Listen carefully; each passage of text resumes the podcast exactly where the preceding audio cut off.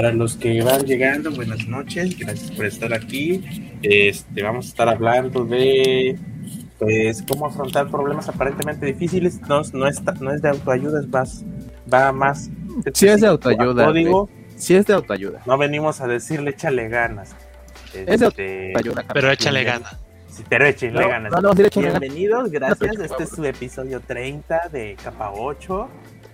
Vamos a estar hablando de ejemplos puntuales de código. Por ejemplo, si no te jala el código, tienes 3 horas dándole y nada más no jala, pues ¿cómo le hacemos para afrontar esa frustración de tengo 3 horas, ¿cómo es que no lo llego a resolver? ¿Qué está pasando? Créanme que a mí me ha pasado, al mí le ha pasado, y vamos a platicar. Programando y buscándole las solución, hay de otra, güey. Pues, échale ganas, papá. Pues, güey, ¿cómo se programa? Programando, güey, así se aprende. Qué hermosa historia fue esa. ¿Cómo se resuelven los pedos? Y eso vamos a estar hablando. Echándole coco, güey. ¿Echándole coco? Claro que sí. Chavo, es que no te has leído las de JavaScript The Good Parts. Por eso. Ah, huevo. De hecho, el pastor es el que tiene mi libro de PHP. Ya que me acuerdo. Ya es, ¿cómo se llama? Creo que lo tengo como pisapapeles, güey. A la madre, pobrecito el libro. ¿Tú te lo llevaste, no, pastor? Sí, creo que sí. Oye, pero es re común dejar así de, ay, ya me aburriste, pinche libro, y te pasas a otro, güey. Ah, sí, qué complicado es eso. Eso no lo hagan, amigos. Yo lo estaba haciendo, pero porque me dejé el Kindle, me fui no sé a dónde, tenía 2 horas de ocio que tenía que esperar a fuerza, pues dije, me llevo un Kindle y me termino el libro que estoy leyendo. Se me olvida, güey, y compré otro. Me fui derechito en la librería para no perder el tiempo, porque me siento pendejo en un restaurante sin hacer nada, más tragando y esperando. Digo, no, voy a comprar un libro. Y ya me gustó el nuevo, y así como de aso, ¿no? Ya me amarré, dije, no, ni madres, voy a terminar el que estaba. ¿Y terminaste?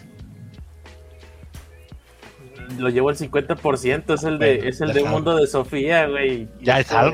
Bueno, pero, lo bueno casi no se cuenta, pero cuenta mucho. Pero está chido porque tiene historia interna, o sea, aparte de la introducción a todos los filósofos, trae su historia, entonces lo terminas a huevo porque te quedas con que, pero y Sofía, o sea, ¿cuándo sí se dio cuenta de dónde está? Está chido, que te atrapen, ¿no? Porque ya...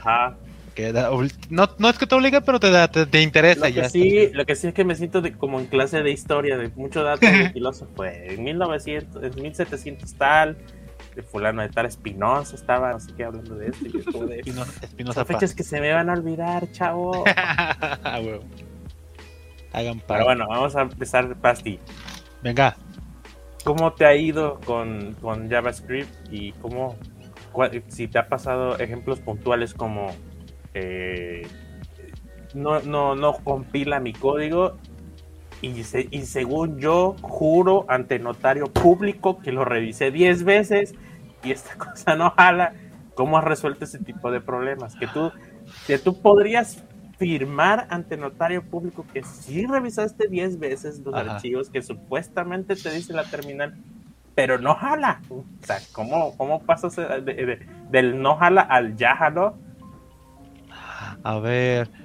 Y sobre todo es muy común que gente inexperta llegue e invierta hasta 2 horas de su vida y que no jale, porque es común. A mí me pasaba.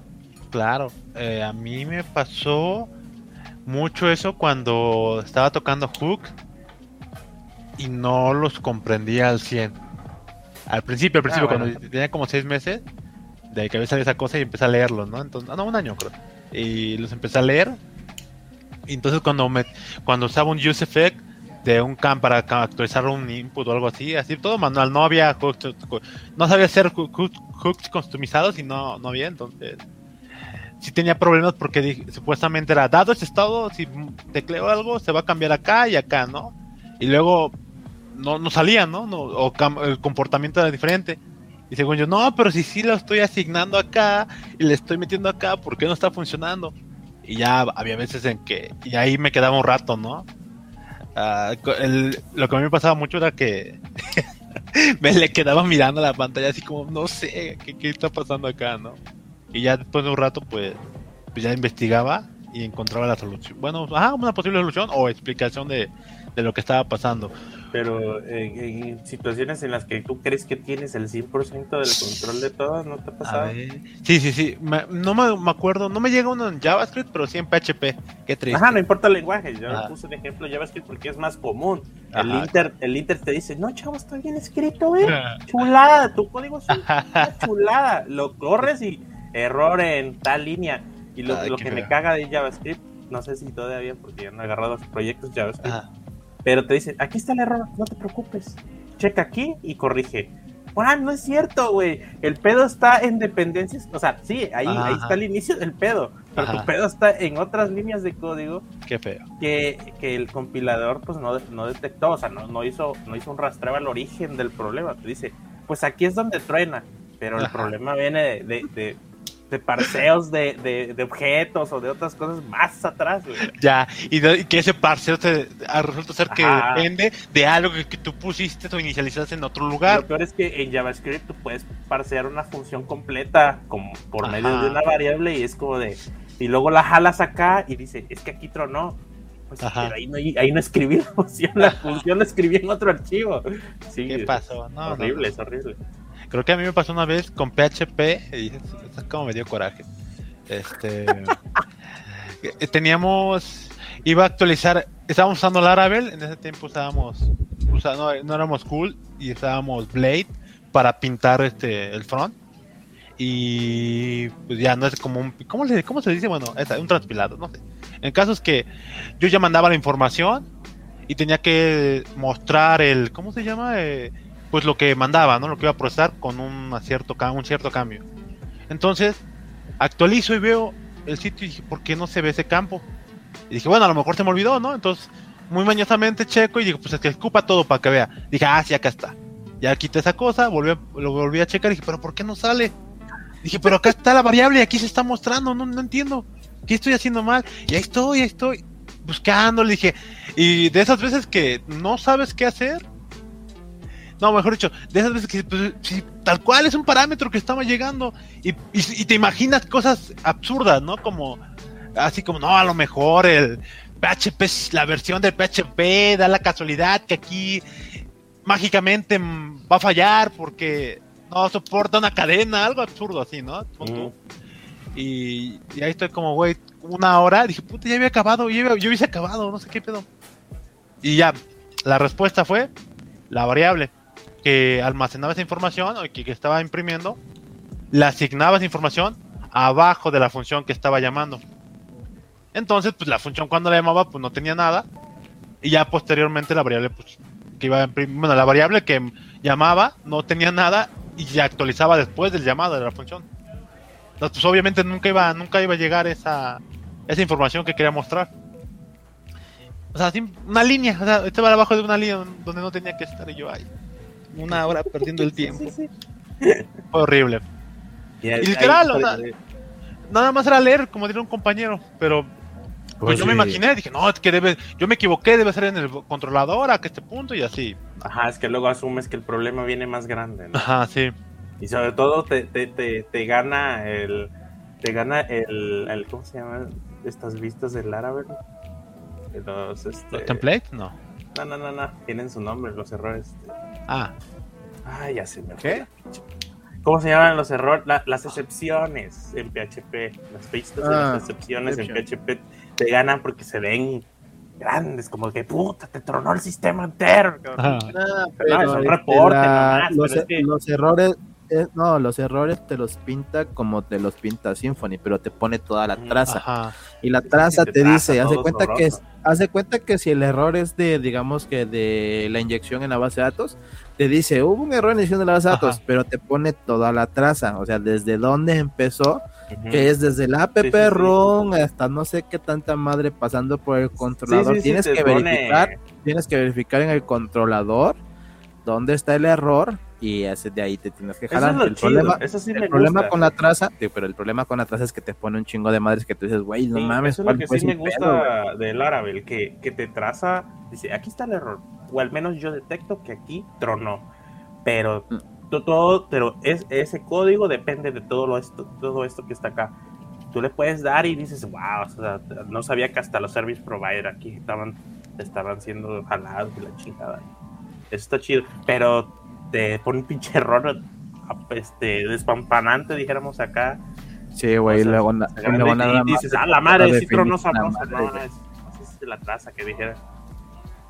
Pregunta capciosa, yo no me acuerdo, Ya no he hecho React. Dice, ¿qué diferencia hay entre useEffect y useLayoutEffect? ¿Tú lo has usado, güey? Yo vi un debate de esa cosa. Yo no uso React, güey. Ni idea. Ya no he hecho nada, pero sí me puse a leer. No sé, no creo que useLayoutEffect era otro asunto, pero no me acuerdo qué es. Pregunta tú, Pasti. Pero tú estás haciendo view, ¿no? Los que han usado React, porque yo ni idea, güey. Ya tenía rato, ahí sí les quedó mal. Pues, sí, yo cuando usé useEffect, pues era a través de un componente chiquito. useLayoutEffect, no sé si se refiere un poco más a no creo que se refiera a un componente, no lo estoy seguro. Así que ahí sí te quedó mal, Diego. Sí, igual.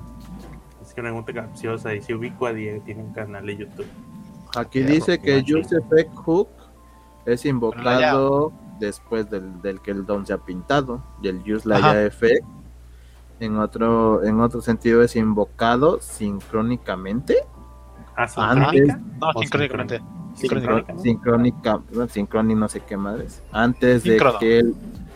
de que los cambios sean pintados en la pantalla. No, ni idea, porque de React sí no tengo ni idea, güey. Esa parte. Pues, no, de hecho no pensamos que nos esté fregando, ¿no? No, está chido, lo que pasa es que no me acuerdo, ya no tiene rato que no hago ningún proyecto de... Ahí le quedamos de ¿cómo se llama? De React. De hecho hasta eso tengo que aprender Vue con el Miss, y nos pasan un proyecto y el Miss se ve atorado. Pues, güey, yo tengo que checar lo de Vue, pero sí, pues cosas sencillas hasta este sentido. La otra vez también me atoraron con que... Si quieres te paso la liga por interno, solo que no sé. Seas. Está a un lado, ¿no? No, pero ¿cómo hablo específicamente con él para...? Directamente en YouTube. Aquí no se puede, güey. Porque aquí no mándame un DM. Aquí voy a poner mis usernames. Mándame un DM, güey. Sí, contacta. Venga. Espérame. Ahí están nuestros usernames. Mándame un DM a mi Twitter y... A mi Twitter. Te paso la liga del StreamYard. Me atoraron también con ¿qué era? ¿Era React? Con los hooks y con los... De React sí no tengo ni idea, carnal, la neta, ahí sí te la debo. No me acuerdo. Hay dos métodos para trabajar con React, con hooks, y no me acuerdo qué otra cosa. Con class. Ya me acuerdo, con class. Bueno.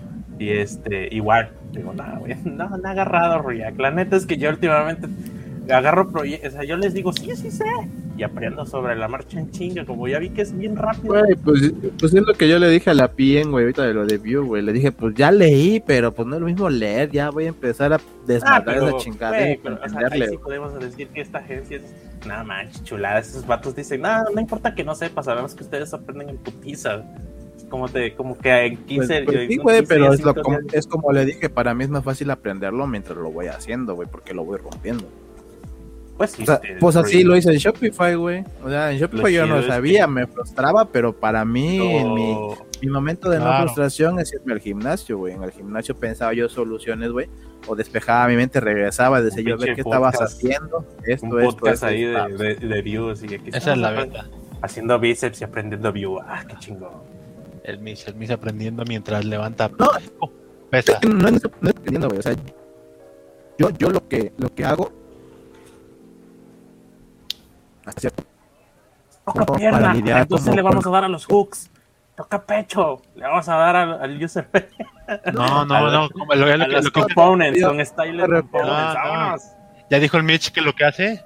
¿Qué hace el Mitch? Yo lo que me refiero es que a mi cerebro se despeja del problema. Yo ocupo mi tiempo en el gimnasio, güey. Claro. No digo sí, yo, sí, o sea, sí. yo desde mi punto de vista, porque llega un punto, güey, cuando tienes algún pedo, alguna cosa que te frustras, güey, y yo me frustro demasiado. Yo me bloqueo, sí, yo me frustro, sí. Yo me encabrono conmigo mismo, güey. Hasta el Jaime lo sabe, porque hasta el Jaime le hablo feo y Jaime me dice, ya, veces que me sentí agredido por un misqui, ya me va a madrear, güey. No jala su cosa, me va a madrear. No, pero es que así me expreso yo, o sea, me molesta mucho no poder resolver las cosas. Me frustro mucho, me encabrono. Y para bajarme el todo ese desmadre, por eso es que voy al gimnasio, ya regreso y me pongo a revisar otra vez y digo, ah, pues qué pendejo, a ver, le damos por acá, ah, ya jaló. Ah, mira, después de 2 pinches horas en 15 minutos resolví este pedo, vale. Sí, pero sabes, mi teoría, al menos conmigo, jala. Que yo, para que se escuche mamón, es como si tuviera ahí un sistema de caché en la vista y en el cerebro, güey. Así de que doy 3 leídas al código y es increíble que el error esté en mi jeta y no lo vea, güey. Es como de, pero es que yo leí línea por línea de código, ¿cómo es posible que no, que estaba siempre enfrente de Visual? Pero es como que pasar mucho tiempo en la misma cantidad de líneas de código. Es como que si tu cerebro dijera, no, ya asumí que esto ya lo leí, ya te la sabes, y de repente corres el sistema que estés haciendo y no, dice que no, pero yo ya leí, pero no. Y lo que hago yo igual que me levanto o veo otra cosa, o me hacía yo de comer o lo que sea. O iba a la tienda, regresaba más fresco y es como, claro. Aquí está el errorcito escondido, ya le daba yo problemas de sintaxis. O sea, sí me ha pasado hasta con problemas de sintaxis, güey, 2 horas con problemas de sintaxis, punto y coma. Dijeran, no usabas Linter, güey, estás bien pendejo. No, antes no usaba Linter. Eran otros tiempos. Ajá, aparte hay que saber, ¿cómo se llama? Configurar todo el Linter bien chido, porque a veces por irte con las configuraciones de Airbnb y todo ese tipo de cosas, pues sí, te jala chido, pero a veces no era para ti, ¿no? O sea, que el Linter te traza bastante porque tu estilo de código no era compatible con ciertas preconfiguraciones, no sé. Claro. A mí me pasaba mucho, por eso luego me aburría yo del Linter y lo quitaba, ya no lo usaba, güey. Es como de, no manches, qué castrosa es esta cosa, güey. Por ejemplo, con puntos y comas y sin usarlas, pues a mí me pasaba que me atrasaba un chingo, güey, porque yo quería, por ejemplo, estar cool, no usar puntos y comas, y luego ya vi que había un debate, güey, entre usar punto y coma y no, y es como de, no, las dos también, güey, yo voy a usar lo que yo quiera, ya, deje con punto y coma. Pues, güey, el chiste es usar lo que para ti sea más cómodo, güey, hay gente que utiliza Vim. Para ellos es cómodo y así de, no, chinga tu madre, güey, no mames. Eso es para mí es muy incómodo, güey, pero hay gente que le gusta. Entonces, bueno, te gusta, trabajas sí, bien, pues está chido, güey. Yo sí hice el esfuerzo por trabajar con Vim, por sentirme igual de cool, sí. O sea, sí, la presión social sí hizo su trabajo. Pero dije, no manches, ¿cómo que qué? A mí me vale la presión social. Pues es que luego te maman, ¿no? Y es como, no, tú dices, no es cierto. Ay, güey, yo también soy tan cabrón como usar Vim, pero... Es como el meme ese que dice, si hablas de React, los haters de Vue te van a estar cagando. Si hablas de Vue, los haters de React te van a estar cajoteando. Y si hablas de... No, si hablas de Angular, los haters de React y de Vue te van a estar chingando. Es que la justificación de Vim es que supuestamente pues eres más productivo porque no te atrasas entre mover las manos, entre agarrar el mouse, que ya te la sándwich con el teclado para moverte bien rápido, lo que sea. Ya al grado que hay unos teclados partidos porque ya solamente esos los pero es acordarse de muchas cosas, güey. Sí. No mames, mi cerebro a duras penas y tiene tiempo para andar pensando en el pedo que tengo que resolver, güey. Como para andar acordándome, ay, qué pendejo, ya la cagué, no pude moverme porque tenía que ponerle Control Shift W X más. Pues es que la práctica es al maestro, pero pues, yo dije, ¿sabes qué? Yo no estoy dispuesto a dar el costo de la práctica. Hacer un maestro en el BIM. Nah, porque dije yo, por algo se inventó el mouse. Si no, ya todo el mundo lo dejara de usar si fuera tan cabrón de ser productivo con teclado. Sí. Válido. Al final, la agencia a la que le estoy chambeando me va a preguntar, oye, ¿lo hiciste en BIM? fuiste productivo, va a decir, me vale madre dónde lo hiciste, yo quiero que jale, güey. Que te dijera que sí, ¿no? Oye, y fuiste 100 mil, nada más te va a decir, funciona, Simón, órale, ¿cuántas horas? Tantas, chido, ahí te va. ¿Y ya? O me va a decir, qué pendejo eres, gastaste un chingo de tiempo en trabajar en Vim, y a mí nomás me interesa que jale, güey. Que cumplas tus requerimientos, pase QA y a la gorra. Que te digan, ¿no? Ah, no, es que QA lo rechazó porque nos enteramos que no tienes Vim, lo siento. que no tienes Vim, sí. Temoxinator y... Sí, no, cuate, así no. Con esa gente no trabajamos, esta gente no trabaja con esa gente. A ver tu teclado, no mames, no es partido, y en Dvorak, no mames. Chavo, no, pues es que, chavo, uno se tiene que aplacar. Es el hambre, amigo, yo lo hago por hambre. Ahí está, güey, para que veas. El tren. Pues, está chido, o sea, dicen que cuando le agarras, se putiza, haces muchas cosas, yo lo sé. Dicen, nada. Pero ¿quién dice? O sea, ¿pero quién dice, güey? Yo no lo digo. Los amantes de Vim, güey, solamente, güey. Tengo 3 años usando teclado de Dvorak. Los cambios, beneficios. Pues qué bueno. Bendito Dios. Bendita Dios que hay salud para hacer esas mamadas. Sí. Pero sí. Ya fuera de mame, el punto que compartió el Miss y que compartí, yo creo que es bastante común que te quedes como cachado en ese punto. O sea, yo lo llamo así porque no sé qué nombre tenga. Como iterar tantas veces en el mismo problema. Y que tú digas, pero es que ya lo resolví, o sea, por eso te decía yo el sarcasmo de, es que hasta te firmo ante notario público que ya lo revisé, ¿cómo es posible? Y pasa con sintaxis ya no tanto, quizás, porque pues ya están los linters, pues están los highlighters para la sintaxis y todo ese tipo de cosas, que son problemas estéticos, pero en algoritmo sí pasa, güey. Cuando estás tratando de hacer eficiente una solución y truena, es muy común perder mucho tiempo dándole vueltas al mismo problema y no sé si sea correcto llamarlo burnout mental ahí, pero creo que sí, porque como que te agota la creatividad. No quiere decir que ya no puedas, simplemente se te agota la creatividad de momento.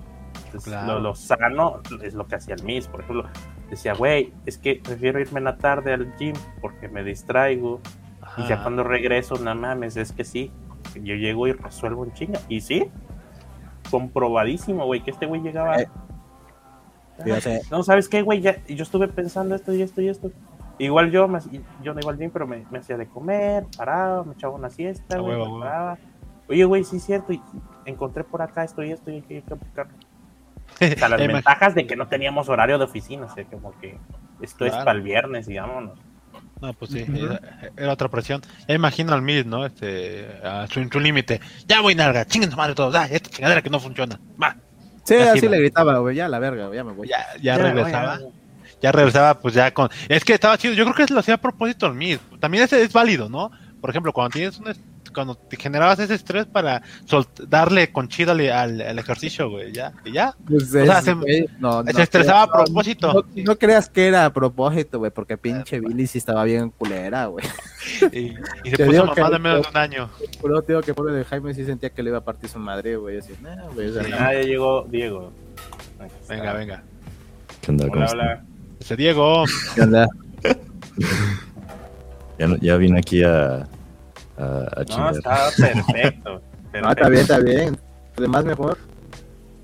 Sin tu más seamos mejor.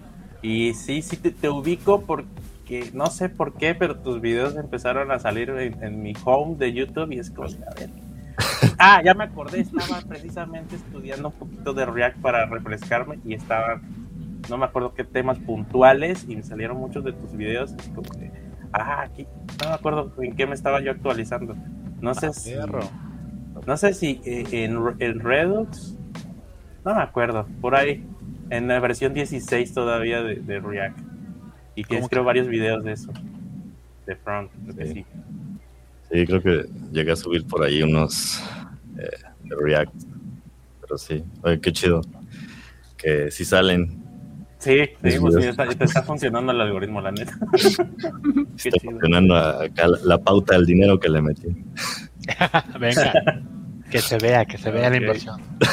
Pues el tema va de más en general. Estamos hablando de cómo afrontar problemas aparentemente difíciles con contexto del código, y estamos hablando ahorita sobre lo sano, al menos para nosotros, que era dejar los problemas que ya le habíamos invertido muchísimo tiempo, hacer otra cosa, distraerse. Por ejemplo, Misraim, que es mi socio en una pequeña agencia que tenemos se llama Waycode.la. Pues él se iba al gimnasio cuando yo vivía en Puebla, que trabajábamos juntos. Yo, pues no, yo soy un poquito más fat en vez de más fit. Conservador se dice. Más conservador. Entonces yo me iba a yo soy más ama de casa. Sí. O me iba, agarraba el carro y me iba a comer, no sé qué, como buen gordo. Y regresábamos y hacíamos como de, güey, yo estuve pensando esto. Como que el subconsciente, a pesar, aunque uno cree que no está trabajando, el subconsciente está como haciendo lo suyo. Que de hecho el meme ese de que hablan de que, ya se me ocurrió una solución a las 3 de la mañana, es muy, muy válido. Si llega a pasar. Entonces, de eso estamos hablando. No sé si tú tengas ejemplos puntuales en tu trabajo o en tus proyectos, que digas, ok, yo dejé este proyecto por la paz 2 horas y en 2 horas regresé y fui mucho más productivo que si hubiese estado iterando en el mismo problema otras 3 o hubiese gastado 4 horas de trabajo. Sí, pues fíjate, justo acabo de terminar de leer un libro que escribió el mismo autor de este famosísimo libro de, no sé si lo han escuchado, de Pragmatic Programmer. Ya. Y tiene un libro que creo que igual se llama Pragmatic Thinking o algo así, que justo habla sobre eso una sección habla sobre eso, sobre justamente él explica que pues, nuestro cerebro tenemos 2, o sea, no te habla de los hemisferios, ¿no? Sino que dice que funciona como si fueran 2 canales, que dice que es el rich mode y el linear mode. Y pues hace muchas analogías y metáforas con las computadoras, ¿no? Y dice, pues el linear mode en realidad, pues estás pensando linealmente, matemáticamente, es tu conciencia inmediata, ¿no? Justo cuando estás enfrente de la computadora. Y el rich mode en realidad, pues es algo que es difícil de explicar porque tiene mucho que ver con muchas veces con la intuición.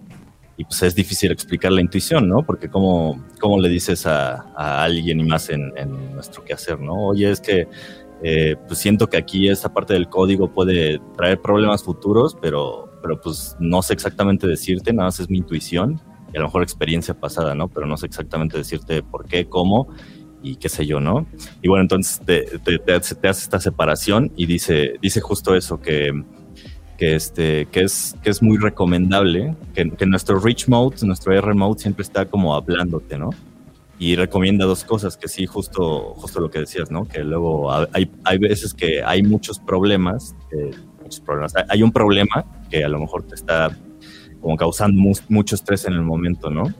Y es justo cuando te despegas y cuando empiezas a hacer otras cosas, cuando empiezas a no sé, desde que estás conduciendo y estás en modo automático, ¿no? O de que te estás bañando y en realidad estás en tu cabeza, y es cuando te empieza a decir, ¿no? O como dijiste, ¿no? Luego estás soñando y ahí te sale la respuesta, ¿no? Y es totalmente válido y es eso, ¿no? O sea, en realidad es una parte del cerebro que está muy relacionada con la intuición, que agarra un montón de datos que los procesa, tiene un procesamiento impresionante el cerebro, y entonces te lo escupe y a veces no sabes ni explicar cómo llegaste a esa conclusión o cómo le hiciste, ¿no? Pero te llegó en un sueño, te llegó mientras estabas bañando y llegaste a la resolución del problema, ¿no? Y de hecho otro consejo que da es que a veces esa misma parte del cerebro que te está hablando allí, ahora sí que esa vocecita que tenemos, incluso a veces también puede ser dañina entre comillas, porque en realidad te sigue hablando aunque estés tecleando, ¿no? Y luego es esta voz que te está a veces hasta molestando, ¿no? De que estás pensando en otras cosas y a lo mejor te estás distrayendo como internamente, ¿no? No puedes pensar, digamos, en silencio, ¿no? Como que hay ese ruido de esa voz. y recomienda a esta persona mucho la meditación, ¿no? Porque la meditación es como un truco para poder callar esa voz cuando no la necesitas, ¿no? Que es cuando estás utilizando linear mode, cuando estás ahí escribiendo en el momento. Pero sí, pues creo que a todo el mundo nos ha pasado, ¿no? El encontrar la solución en nuestros sueños, ¿no? Sí, ¿cómo se llama el libro que estás citando? Se llama Pragmatic Thinking, creo que lo... Pragmatic Thinking, para dejar las ligas en el post. Ajá, aquí está, de Andy Hunt. Así es este. Ajá, Pragmatic Thinking and Learning, Refactor Your Wetware. Ah, ok. Sí. Y es el mismo güey que escribió esto. Ajá. Ajá, ese sí, no lo he leído, pero sí. Este me gustó. Sí, que por cierto, hablando de los libros, no sé, a ver ustedes qué opinan, que por ejemplo han leído esto. Luego me pasa mucho que leo algo y más de... Porque luego es interesante, ¿no? Leer a aquellas personas que estuvieron mucho antes que esto fuera un boom, ¿no? Y que es, pues, continúa creciendo, ¿no? Y no sé, hay veces que, o sea, como que es difícil como que trasladar todo ese conocimiento que ellos pues, plasmaron en los libros o que tenían o que ellos son las bases de todo lo que nosotros utilizamos, ¿no? Y que, no sé, está muy como... O sea, siento que es difícil trasladar a veces como que los consejos, la información o el conocimiento a hoy, ¿no? Porque, no sé, un ejemplo muy, muy específico. Supongo que han, por ejemplo, oído de todo lo del design pattern, los de patrones de diseño, uh-huh. Lo del SRP, lo de Single Responsibility... es ese principle, o sea, los principios de programación orientada a objetos. Y, por ejemplo, ya cuando lo intentas aplicar, como que hay por ahí muchos artículos sobre cómo aplicarlo, pero como que a veces no es como... O sea, es difícil, no sé, por ejemplo, trasladar todos esos principios, no sé, a JavaScript, ¿no? O a lenguajes como los de PHP, así como que hay veces que te cuesta trabajo como que esto estaba muy pensado para C y C++ y ahora como que si lo intento trasladar, o sea, es difícil a veces como, sí, comprender, ¿no? Todo lo que escriben estos famosísimos iconos. ¿No les ha pasado? Sí, de hecho, creo que coincide con un punto que habló, no sé si ubiques a Elder o Elder Mael, creo que está en Twitter. Que en el episodio pasado estuvo hablando de trunk-based development. Y no es el ejemplo exacto, pero estaba hablando de que Git Flow no estaba pensado precisamente para... Pues no estaba pensado para ciertos... No sé cómo llamarlo. Como estilos de flujo de desarrollo de trabajo. Y, por ejemplo, era un error... creer que, por ejemplo, trunk-based development iba a ser eficiente, no sé si, que me ayude Pasti, no sé si lo estoy planteando bien, pero que, por ejemplo, para desarrollar un sistema operativo, un kernel, pues no es tan eficiente porque, la web es muy, muy rápida, o sea, estamos hablando de que puedes hacer continuous integration sin problemas porque sabes bien que esto... pues es casi siempre se está trabajando a base de features o de pequeños commits que puedes ir integrando, aunque por grandes que sean, y en un kernel pues lleva una etapa de evaluación, de testeo bastante grande y no te vas a poner a compilar todo el código para después integrarlo, ¿no? Entonces creo que probablemente el ejemplo vaya por ahí en cuanto a los paradigmas de desarrollo en lenguajes viejos como C++. Por ejemplo, yo también estudié, por así decirlo, una formación formal, valga ser la redundancia, desde un CONALEP, que estudié técnico en informática, ingeniería en sistemas, y ahí yo empecé con C++, y sí entiendo un poquito de ese tipo de paradigmas que se planteaba, porque yo realmente ya no los aprendí o los puse en práctica como me los enseñaron. Por ejemplo, JavaScript vino a ser orientado a objetos hace muy poco. Y hablemos de objetos con JavaScript, no son objetos per se, o están bastante como... Es como una versión abstracta de los objetos que teníamos en Java, en C++, porque pues en dónde está... Donde estaba el constructor cuando empezamos a hablar de objetos en JavaScript, que eran objetos JSON, no había constructor, no había extensions y ese tipo de cosas, ¿no? Y yo también como que hubo un choque, y probablemente, pues sí, en su momento creo que sí leí ciertos libros, ya no recuerdo tantos autores, porque de hecho ni los terminaba, era como que... Pero sacaba yo información precisa de lo que ocupaba y listo, o el profesor nos decía, lean aquí, pero váyanse tal capítulo, y es lo único que hacíamos. Y cuando llegué a web, pues era como empezar desde cero, ¿no? Ok, PHP no estaba tan chido, no había estos estándares de PCR1 y etcétera. Y entonces, pues decías, bueno, pues entonces yo como, al menos yo lo que hice fue que deseché todo y empecé a aprender web desde cero, o sea, y a la vieja usanza de la práctica, lo ponías, lo compilabas y te olvidabas de todos los paradigmas de software porque no encajaban, ¿no? Entonces, venía yo de hacer ventanas de Visual Basic con .NET en aquel entonces y nunca me gustó, y vienes a la libertad del CSS de hacer tus botoncitos desde cero, todo ese tipo de cosas, y nunca me acordé hasta que empecé a tomar en serio profesionalmente la profesión con PHP, ya cuando empezábamos a hacer Code Igniter, que ya ahora sí era como de hey, modelo vista controlador, que son los controladores, son objetos, ya empecé a recordar lo que hacía yo en Java con esta abstracción de los objetos, lo que decía el profesor, lo que estaban. Yo creo que ahí es donde, creo que cuando se puso serio el desarrollo de backend es cuando ya está agarrando un poco de sentido todo lo que dices tú, ¿no? De las lecturas, es como de, ok, esto ya puedo hacerlo, voy a hacer match con lo que estaba yo leyendo en la escuela, lo que acabo de leer de tal autor que me recomendaron, pero creo que hasta que maduró bastante la web, al menos yo lo veo así. No sé si tú, Pastio, Miss, tengan alguna opinión. Sobre lo que comentaba Diego, a ver, creo que... Diego Elder. Creo que el tema también... Viene un poco a cómo tu lenguaje te habilita, ¿no? Porque a veces, sí, en efecto, aplicar un patrón en C son muchas más líneas, porque pues era otro tiempo, comparado a nuestros lenguajes actuales como Kotlin, ¿no? Bueno, ahorita que estoy usando Kotlin, que es lenguajes de 20 años para atrás, ¿no? Del 2000 para adelante, llamémoslo lenguajes modernos. Entonces, esa línea...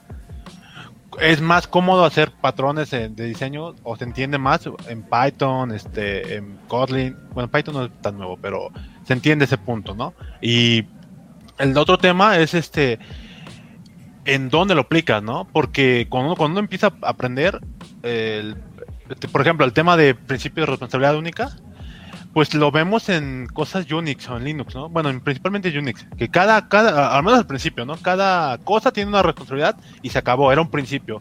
Y tenía sentido y una filosofía, ¿no? Pero por el tiempo pasa y las cosas evolucionan y ya depende del contexto en donde aplicas el patrón o el principio. Y también cuando uno ya lo entiende, ya puedes, es como un simple Lego, ¿no? Entonces cuando ya entiendes esa parte, tú ya puedes construir cosas. Y ya es tu opinión y tu juicio en dónde aplicas un patrón y no. Por ejemplo, quizás tomando el tema que mencionaba Jimmy, que lo que mencionábamos en el episodio pasado sobre trunk-based development y el kernel de Linux, hacíamos la idea de que dije, ok, Git, ¿en qué momento se creó, no? Bueno, pues se creó para mandarle, ser un sistema de control de versiones para el kernel de Linux.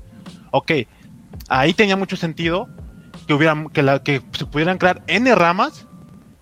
Y tenía también mucho sentido que cada rama tuviera que crearse un merge request o pull request, y de ahí, ok, te vamos revisando y vayamos un poco a poco revisando y probando, va, y ya, ¿no? Pero ¿por qué? Porque el kernel de Linux uno no conoces a toda la gente que está aportando. Ahora, como mencionaba Jimmy, nos pasamos a un proyecto web y ahí, pues...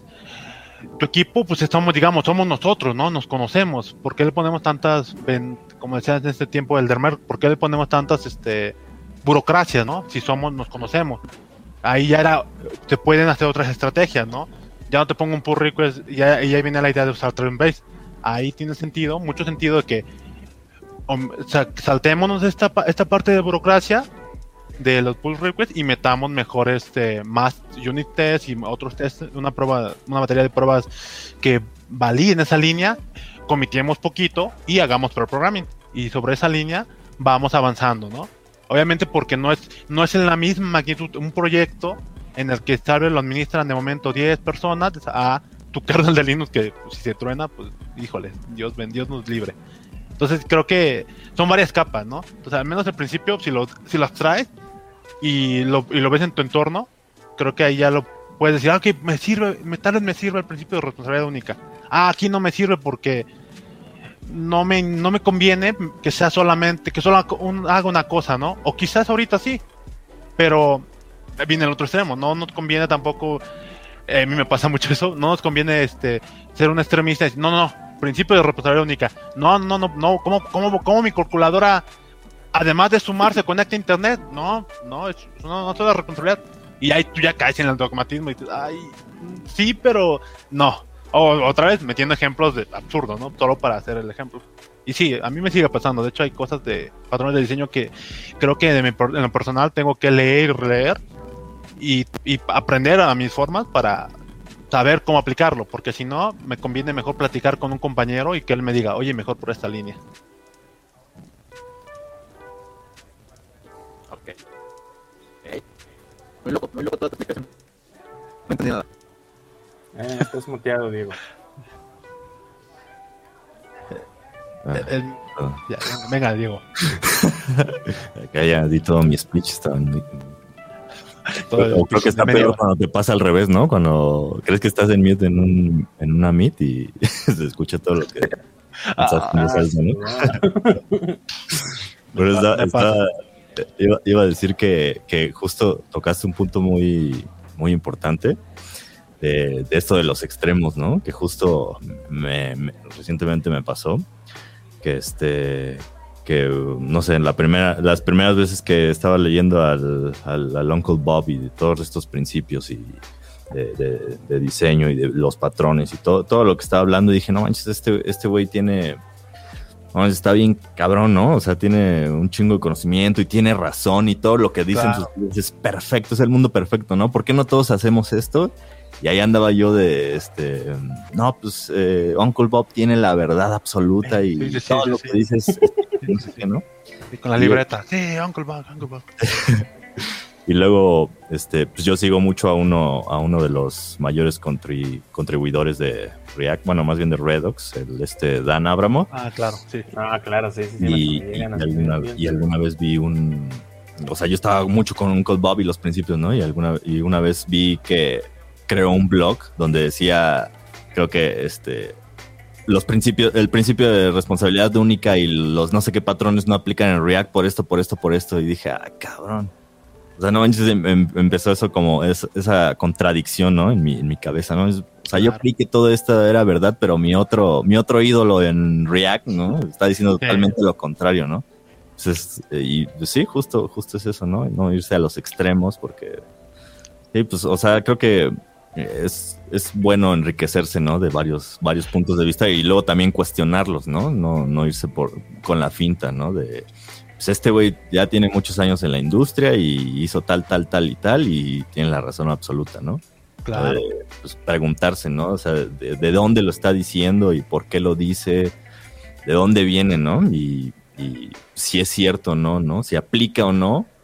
O luego que también pasa, ¿no? Si estamos tratando de aplicar algo que leemos y no nos sale, luego también está la duda, ¿no? De muchas veces nos echamos la culpa, ¿no? A nosotros de pues, no le supe entender. A lo mejor a veces sí es la razón, ¿no? Pero otras veces, pues, lo que pasa es que en realidad así que del mundo de los libros al real, pues luego hay a veces una brecha muy gigante, ¿no? Claro. Ahí creo que tocaste mucho, híjole, me prende porque es así, ¿cómo se llama? Porque obviamente el tío siempre tiene la razón. No, creo que hay un punto aquí interesante que cuando a mí también, yo también leí el tío hace cuando con unos amigos hasta armé mi grupo de lectura y era bonito, de, no más, pues sí, o sea, sigamos la idea de que a la función que llegues límpiala, ¿no? Pues sí, tiene mucho sentido, el de Clean Codes creo que fue el primero. Y y tenía como, pero vaya, era en eso, era como el año, o primer año el último año de carrera y también no tenía mucha experiencia externa, entonces es tu primer referente, como mencionas, es un libro, o sea, ¿a poco la gente que tiene libros miente, ¿no? O sea, es como difícilmente, ¿no? Dos, el tipo tiene muchos años en la industria, como menciona. No creo que no. Un libro, o sea, debe estar revisado de lo que está diciendo. Exacto. O sea, no, y la otra y el otro pecado es que es creer que porque tiene muchos años y tiene un libro va a tener la razón completa, ¿no? Yo creo que como ahí sí sostendría como los libros de autoayuda, ¿no? Ahí toco una línea que no debería tocar acá, pero lo lees al momento y es como, está muy bonito, claro, pero como a tu madurez, ¿no? A relación a tu madurez. Me gustó a mí los 15 años tal libro. Ya a los 20 dices, híjole, hay muchos puntos que no me conviene. Pero vaya, hay una madurez. Y en el desarrollo creo que tendríamos que tender esa línea también, ¿no? Ya dices tú, lo contrastas con otra opinión y dices, ok, este compañero tiene estos logros, habla desde lo que sabe, y eso me indica que hay algo acá raro, ¿no? Totalmente de acuerdo ahí con Diego, y creo que aquí le daría la batuta al Jimmy, porque Jimmy es experto en muchas cosas y me gustaría escucharlo. En llevar la contra siempre. En llevarme la contra, no, porque... Sí, porque... Te mama llevarme la contraria, ¿no? Siempre. No, yo no leí libros así. Bueno, es raro. De hecho, empecé hace poco con el de PHP. Ese ni siquiera lo acabé.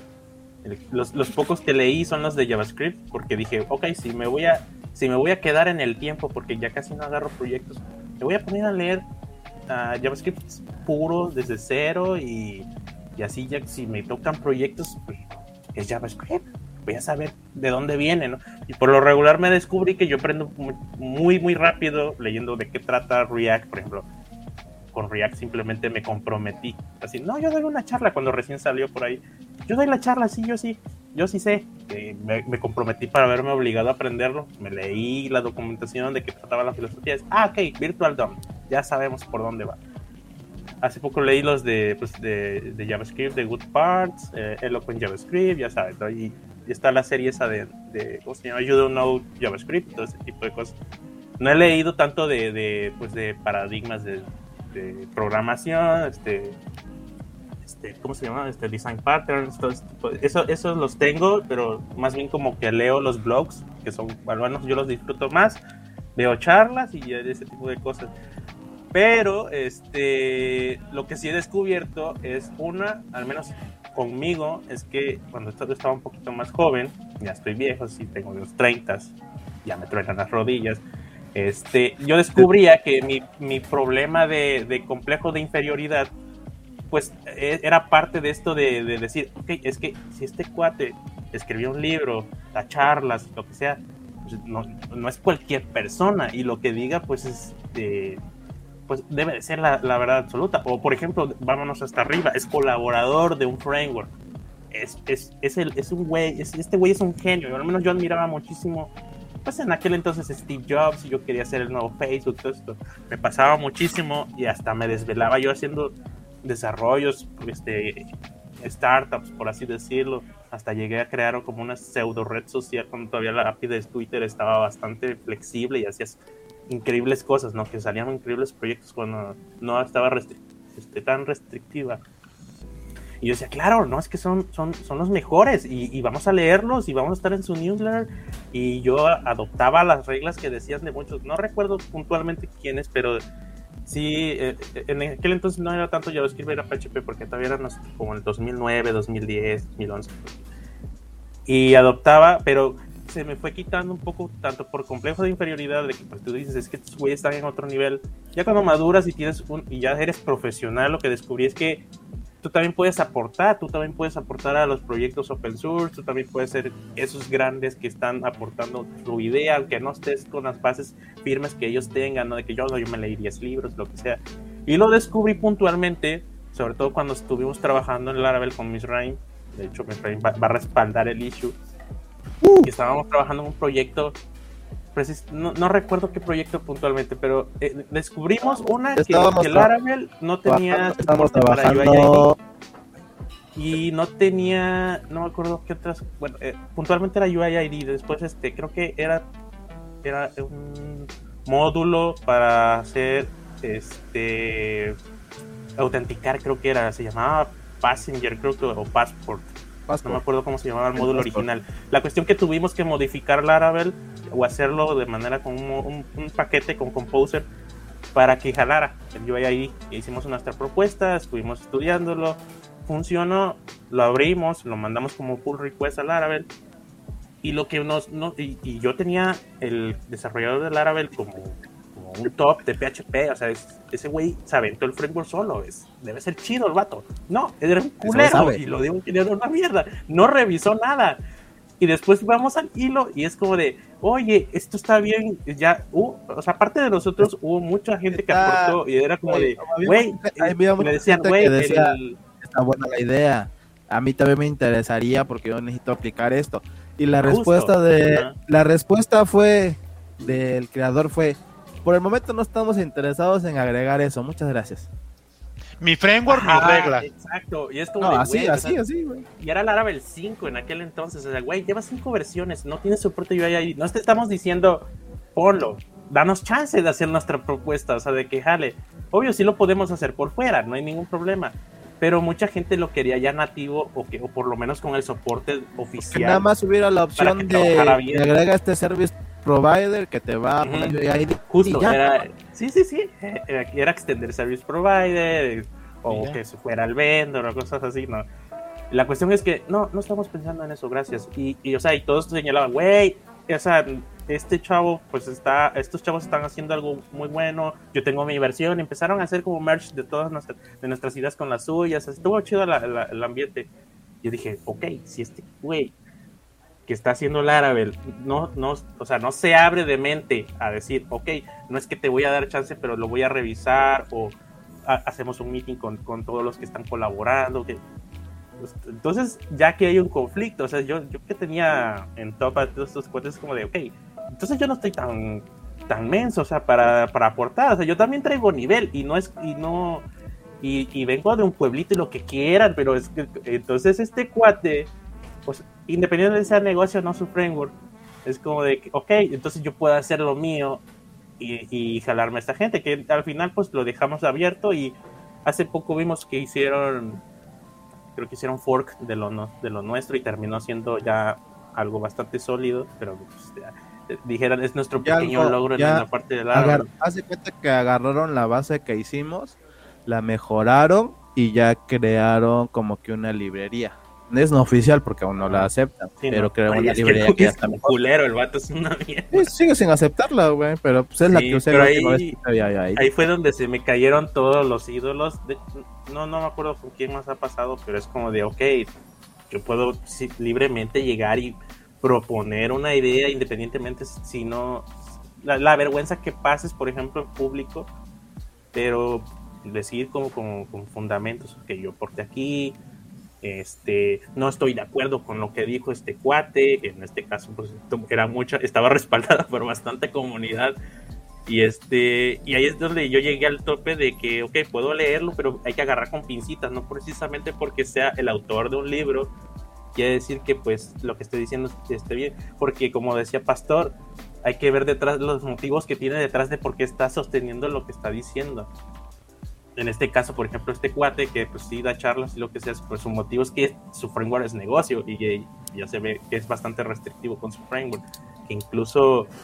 Es que son sus juguetes, güey. Ajá, no sé si Laracas, que es un foro bastante oficial, pues es prácticamente negocio. Te dejan ver partes de código y tú quieres aportar lo que sea. No está tan fácil, o sea, creo que hay que pagar o hay que tener una suscripción. Sí. Entonces es donde ya no me gustó.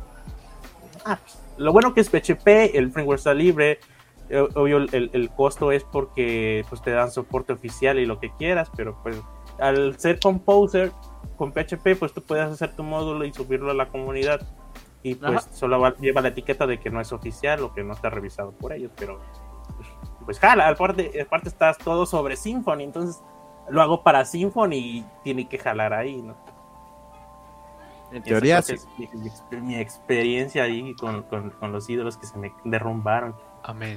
Nunca es que, no tengan ídolos. Para empezar, ¿para qué tienes ídolos, güey? Todos somos humanos, todos cerramos, güey. A mí lo que me acuerdo siempre que me decía un maestro, cuestiona todo, hasta del que consideres más cabrón, cuestiónale todo, güey. De por qué, güey.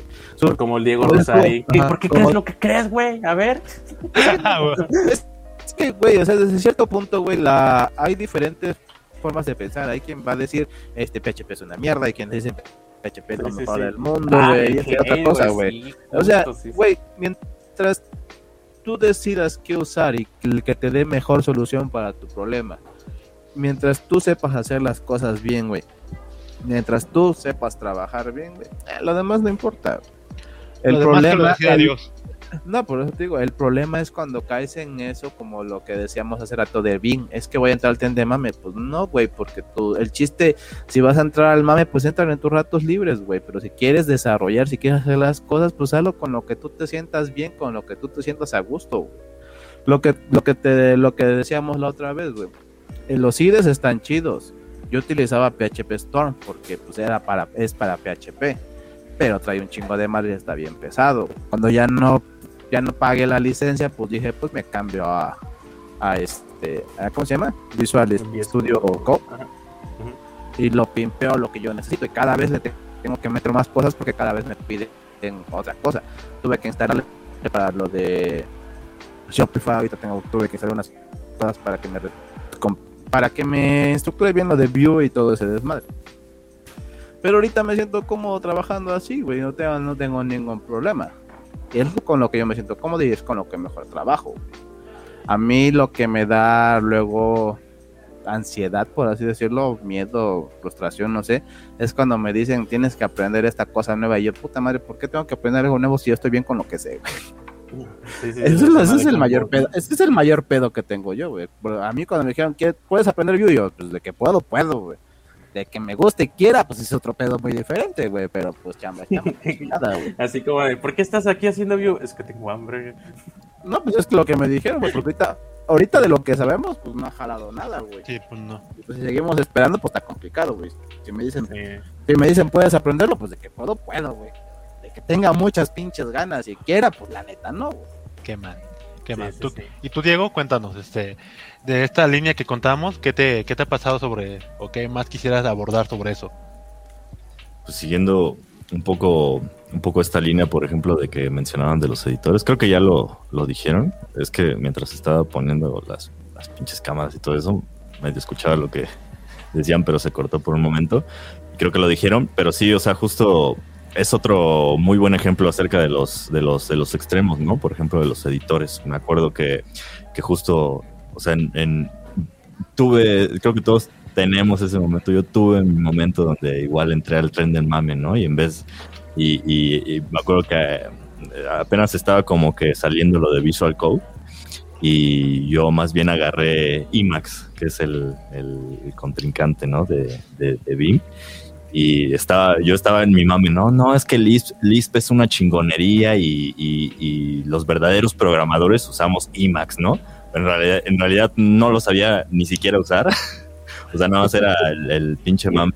Venga. Y hasta que un compañero donde estaba trabajando, no sé, teníamos que hacer un refactor y me decía, no, pues yo lo hago aquí en Visual Studio, aquí, y ya está.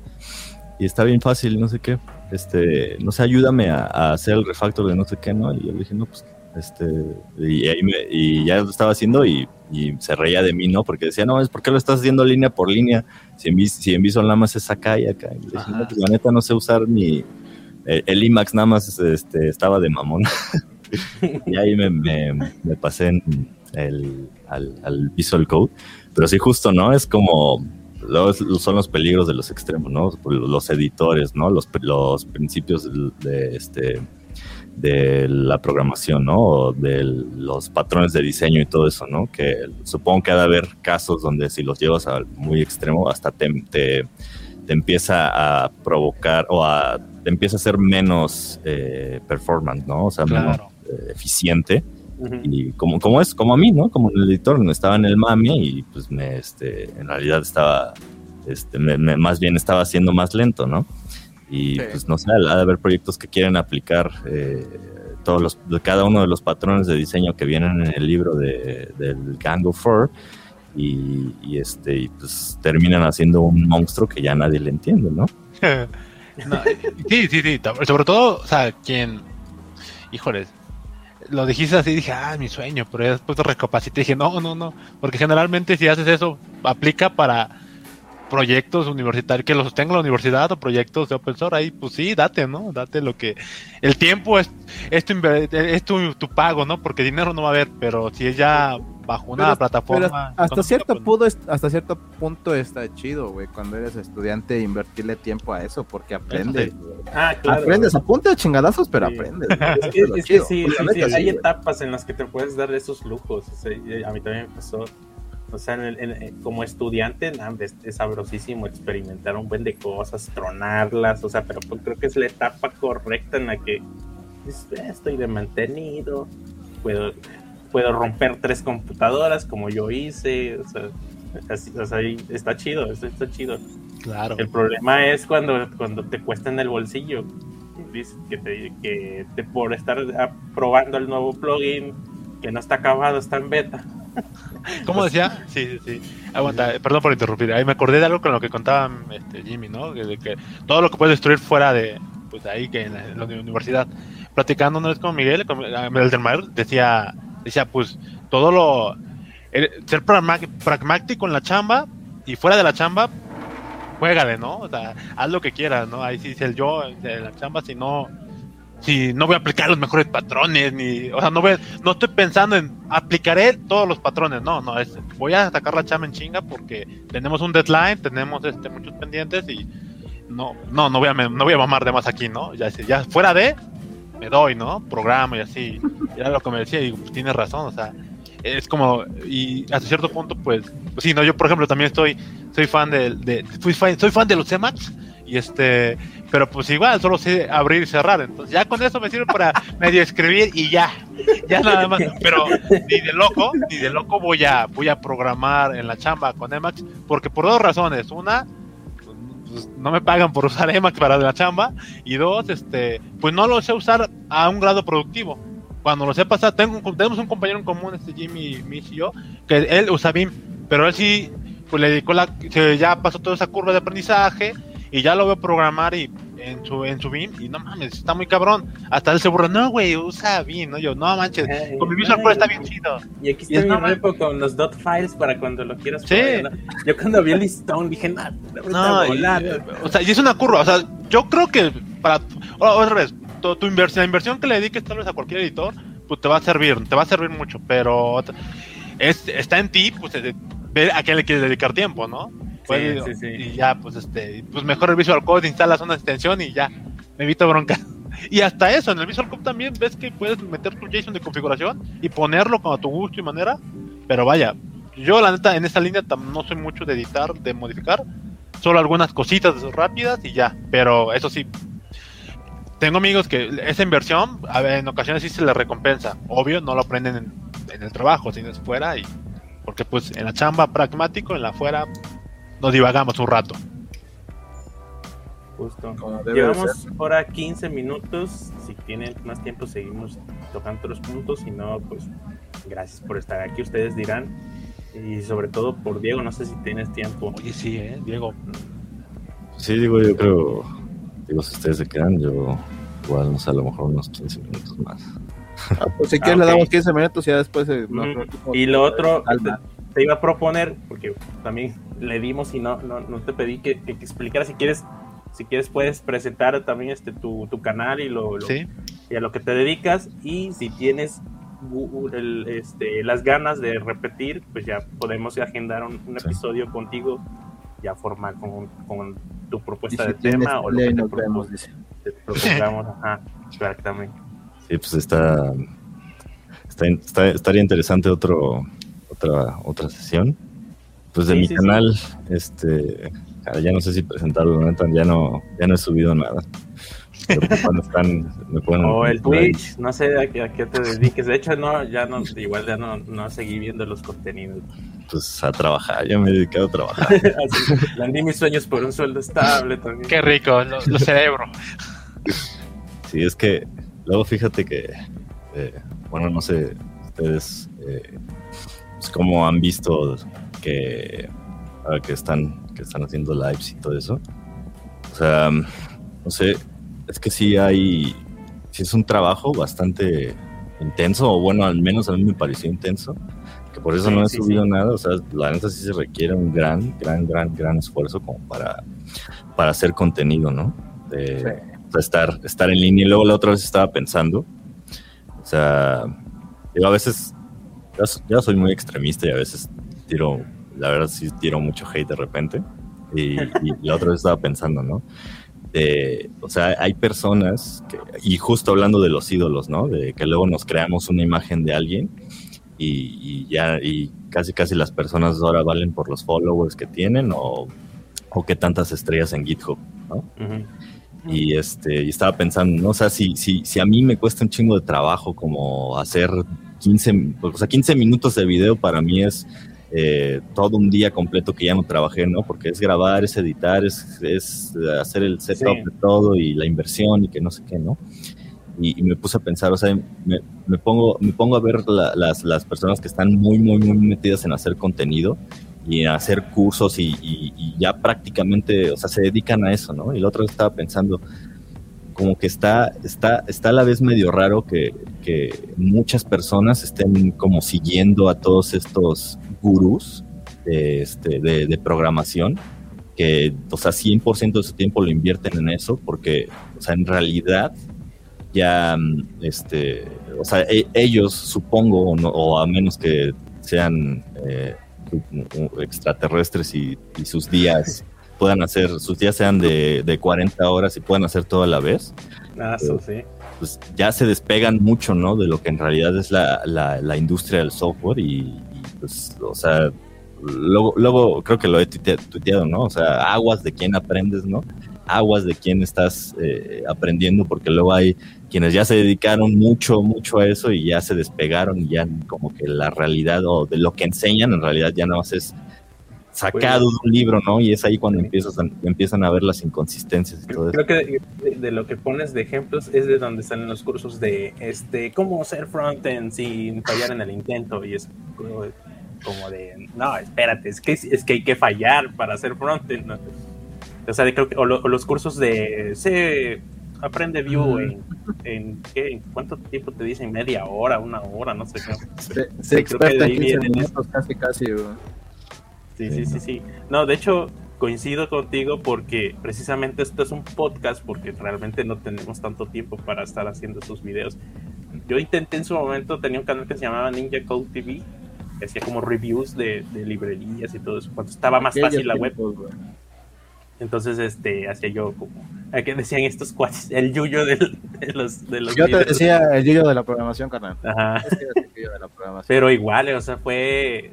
Aparte pasó una tragedia en la familia, lo dejé y no lo retomé por la inversión que se tenía que hacer, ¿no? Es como de y salir bien y después vi que tenía que hacerle un review más específica a la librería que yo estaba hablando, porque yo decía 5 tips y vámonos, ¿no?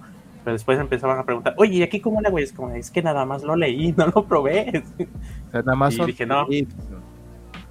Y esto antes era, no sé si ubiques o no sé qué tanto tiempo o por dónde ibas. Esto se llamaba HTML5 Fácil. Antes era un sitio web de tutoriales de todo, cuando se podía. Había tutoriales, videos, etcétera, conferencias, dábamos conferencias y todo ese tipo de cosas. Y era un blog y yo publicaba o los que quisieran colaborar, pero igual la profesión te va absorbiendo y te dice, ok, o comes o sigues tu pasión.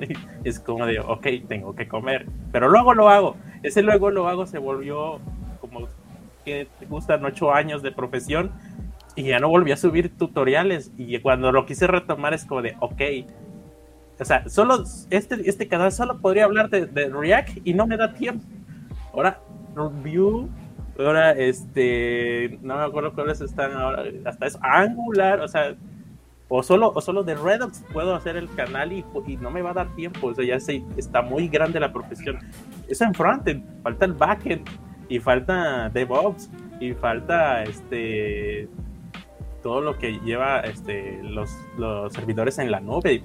Amazon Service es también una profesión ya per se. Entonces dije, no, okay, vamos a hablar de experiencia desde nuestro punto de vista de la experiencia, y esto se va a volver un podcast en donde invitamos a referentes de la industria.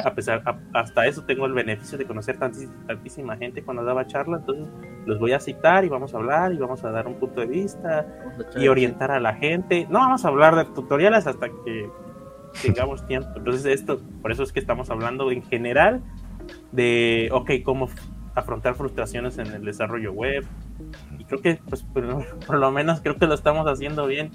Entonces, sí, por eso es que terminamos así, en capa 8. Hasta eso el título es el chiste de programación, ¿no? Sí. Sí, pero justo, o sea, si de por sí hacer contenido es un trabajo, es bastante trabajo. Y justo lo que dices, ¿no? O sea, pues sí, es diferente hacer contenido de bailar en TikTok a algo totalmente técnico, ¿no? Justo el tiempo de preparación, pues, de lo que vas a hablar es bastante, ¿no?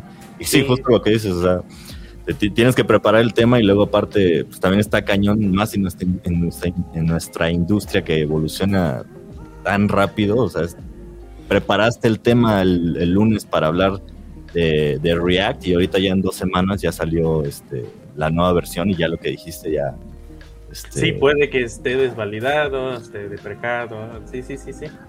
Y de hecho hasta amigos me dicen, oye, ¿por qué no haces también TikToks? Y digo, no, es que no estoy, tampoco es que esté enfrente de la computadora todos los días y como que quisiera yo compartir algo que gusta, porque a veces estoy haciendo WordPress, o sea, no da. Y aparte he visto también referentes que, o sea, sí les ha pegado la ansiedad de que publicó hoy, y caen como en cierta especie de depresión. O sea, sí tengo referentes que por ir a la vanguardia y a la velocidad de cómo va este asunto, sí se ven como atacados por qué voy a subir, o sea, cuál va a ser el siguiente curso, y no, yo no quiero eso. O sea, y de hecho yo me deslindé de la velocidad a la que va esto hace muchos años. Yo dije, no, ¿sabes qué? Yo soy muy bueno en esto, y solo que quiten React o JavaScript es como quizás deje yo de hacer desarrollo web. No, yo soy... Entonces yo me rendí a la velocidad a la que iba esto, todavía cuando era soportable, sí estaba chido, pero ya. Y creo que el MIS le pasó lo mismo. El Israel, o sea, de hecho aprendimos Shopify porque necesitábamos comer, pero no es como aprendimos Shopify, aprendiste tú, güey.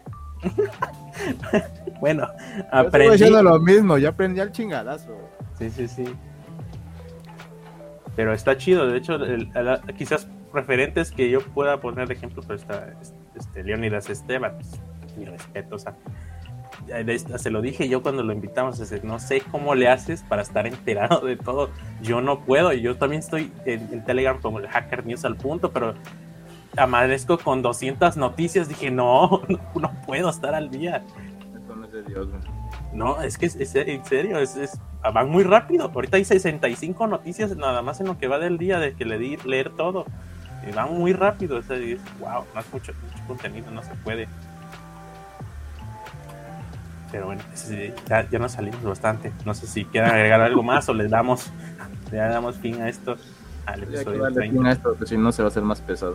Venga, cerremos. Sí, nos vamos a ir con angustia, Luis. Lo que quieras compartir, tus redes, lo que sea, ya sabes. Pues sí, pues digo, pueden ahí encontrar como Diego D3V en cualquiera, en YouTube, en Facebook y en Twitter. Estoy más en Facebook. Bueno, estaba más en Facebook y en YouTube, pero les digo que ya no he subido nada, entonces, o sea, ahí bueno. Pues yo hacía grande tu canal, porque sí vi mucho contenido chido, o sea, sí, ahí sí te puedo decir que me refresqué bastante rápido en varios puntos. Habrá que revisarlo. Sí, pues nada, pues muchas gracias. Esto fue el episodio 30. Esto sale cada 15 días. Espero que haya sido un episodio muy útil para que afronten esos errores que a veces simplemente son de mejor me voy por un dulce, un refresco a la tiendita, regreso y quizá ya lo resolví, cuestiones así. Y lo que decía a veces a mí cuando se llenaba de frustración, le digo, espérate, si un humano lo desarrolló, un humano lo tiene que poder resolver. Y ya. O sea, no es como que vino alguien de otro mundo y lo... sí, carnal, pero yo te iba yo siempre a contestar, sí, pero el humano estaba muy pendejo, carnal, no mames, güey, la lógica no tiene coherencia aquí, güey. O sea, la lógica no tiene coherencia, ¿por qué son así? Y eres gringo, chingada, debías hacer las cosas bien. Perdón, disculpe. Perdón por estar más un pendejo que el que lo hizo. Sí, no, eso es lo que le decía, pero sí, a veces es cuestión nada más de la perspectiva en la que se ve el problema. Y bueno, pues ya si quiere, ahí estamos en contacto, Diego, si quieres agendar para el episodio 31, el 32, ya sabes. Esto sale en Spotify, en Google Podcast, en Apple Podcast, está en MP3 en el sitio web, capa 8 con letras.dev, ahí están, pueden... programar su feed RSS, pueden bajar el MP3 como quieran, esto pueden llevar a donde sea, no los vamos a perseguir como Hacienda, y pues que los disfruten. Gracias por estar aquí. Bye. Gracias. Bye.